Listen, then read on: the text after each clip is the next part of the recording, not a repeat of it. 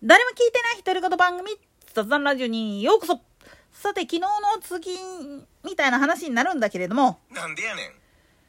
いわゆる、まあ、戦争反対とか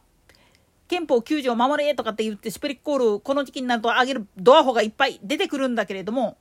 そもそも戦争が起きる最大の原因って何かっつったら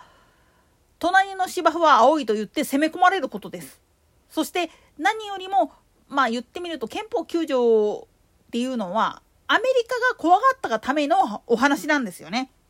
なんでやねん自分たちがむちゃくちゃなことをやって潰したっていうことに対する反撃が怖って武器開発あるいはまあ言ってみると個人的な自衛権とかっていうのを廃棄させたっていう部分があるんですよ。だから憲法9条を守らせようと思うんであれば米軍は日本をアメリカ本国と同じ領土としてみなして守ってあげなきゃいけなかったんだけれどもその手続きをやる手前でまあソ連やねあの中華民国がやらかしたわけですわ。それが後々どういうふうなことになったか。さらにはまあ言ってみると朝鮮戦争によって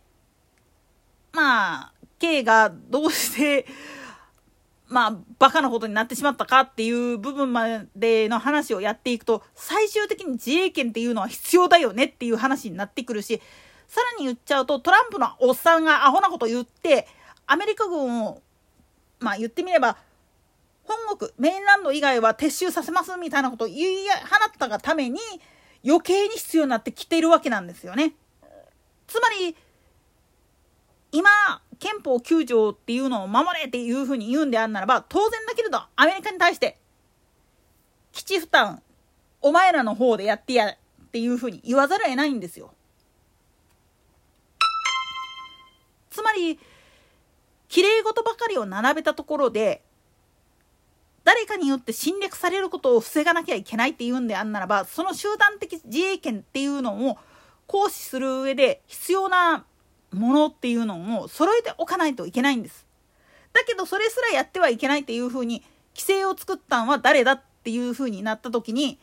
一番真っ青にならなきゃいけないのはアメリカを中心とした常任理事国全部なんですよね。なんでやねん言うまでもなくそれはまあ言ってみれたら戦勝国が敗戦国からしっぺ返しを食らうそれも武力によって反撃を食らう復讐をされてしまうっていう恐怖感があったからこそのお話であってそのための規制なんですよね憲法9条っていうのは。逆転の発想で言ってしまったら自分たちが原爆を落とさんかったらそういうこともせんかったわいっていう話やしそもそもまあ言ってみると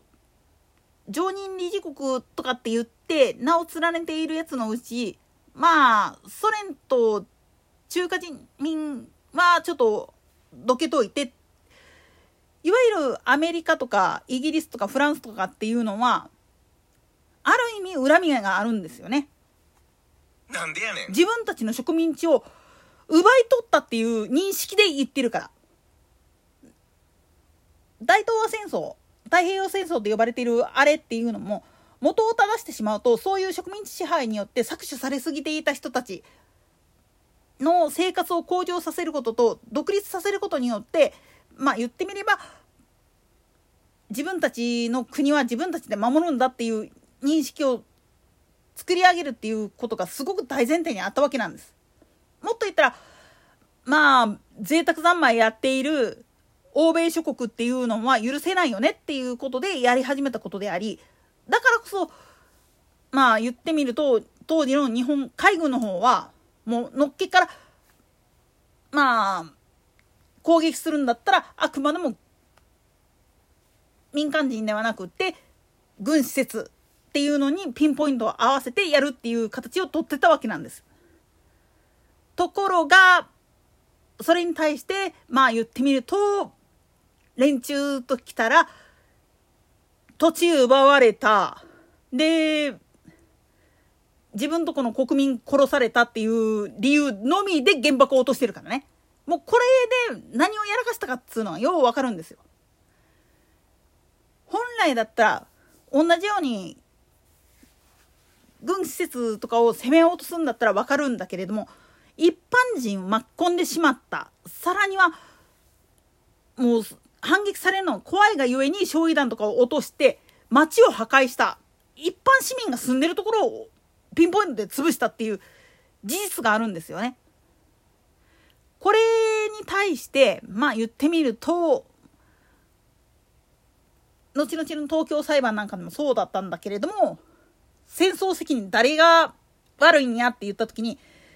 茶番劇としてもう日本が悪いですって言わせようとしたんだけれどもごく一部のそういう証拠の中には冷静に分析して笑い飛ばしたんだそうです。そら時のアメリカ大統領が悪い。なぜならお前ら俺ら基地の方を狙ってくとお前ら町潰してるやんけって言われてもうあわあわってなったんですよ。自分たちが求めた答えとは全く違う答えを言われてしまってそれどころか自分たちの悪事っていうのがもう司法の場でばらされてしまったっていう部分でねだから逆転の発想で言ってしまうと憲法9条を制定するにあたってそれと引き換えとして分かってるよなっていう風な形になってるわけなんです。まあこういう汚い部分っていうか黒歴史として本来だったらっていうのがあるんだけど今はもうその当時の公文書っていうのが開示されてる状態なんですよねアメリカとかでは。これが開示されてるっていうことは何を意味するかって言ったら今の時代を生きてる人たちがこれを見た時に自分たちの行い自分たちの過去の行いっていうのは一体何だったのかっていうことを知る術でありもっと言ったら世代が変わってるからこそ生き証人たちとの整合性っていうのを取らなくて済むやって油断してたがために逆に長寿な国である日本の今生き残ってる戦争経験者の話と整合した瞬間にもうあわわわわってなってる人が増えてるわけなんですよね。逆にそこら辺でもうまあ言ってみるとあわわわってなってるのをかき消そうとして躍起になってる連中っていうのがいるわけなんですよ。でもそいつらは絶対に言うことは憲法9条を守っていれば平和になれるんだみたいなことを言ってるけどそれは表面面しか見てないんだよねお前らっていう話になるわけなんです。つまり本当に平和を望むんであるならばそれに対する裏取引を汚いなんて言っちゃいけないんです。逆なんですよ。そういうふうなことがあったからこそ避けられてきた。まあ言ってみると、足元で何が起きてるか、見えないところで何をやってるか、草の根の部分でどんだけ、まあ言ってみれば根回しをやって、なるだけ戦にならないように避けてきたかっていう部分をちゃんと理解した上で喋らないといけないんですよね。だから表面面だけでギャーギャー責めてる人たちっていうのがいるとそのたんびに思うんですよね。ああこいつら中身本当に見てないんだなって。いずれこの人たちらは自分たちの言葉が原因でまた戦を起こしてしまう可能性があるよっていう危機感が全くないんだなって。といったところで今回はここまで。それでは次回の更新まで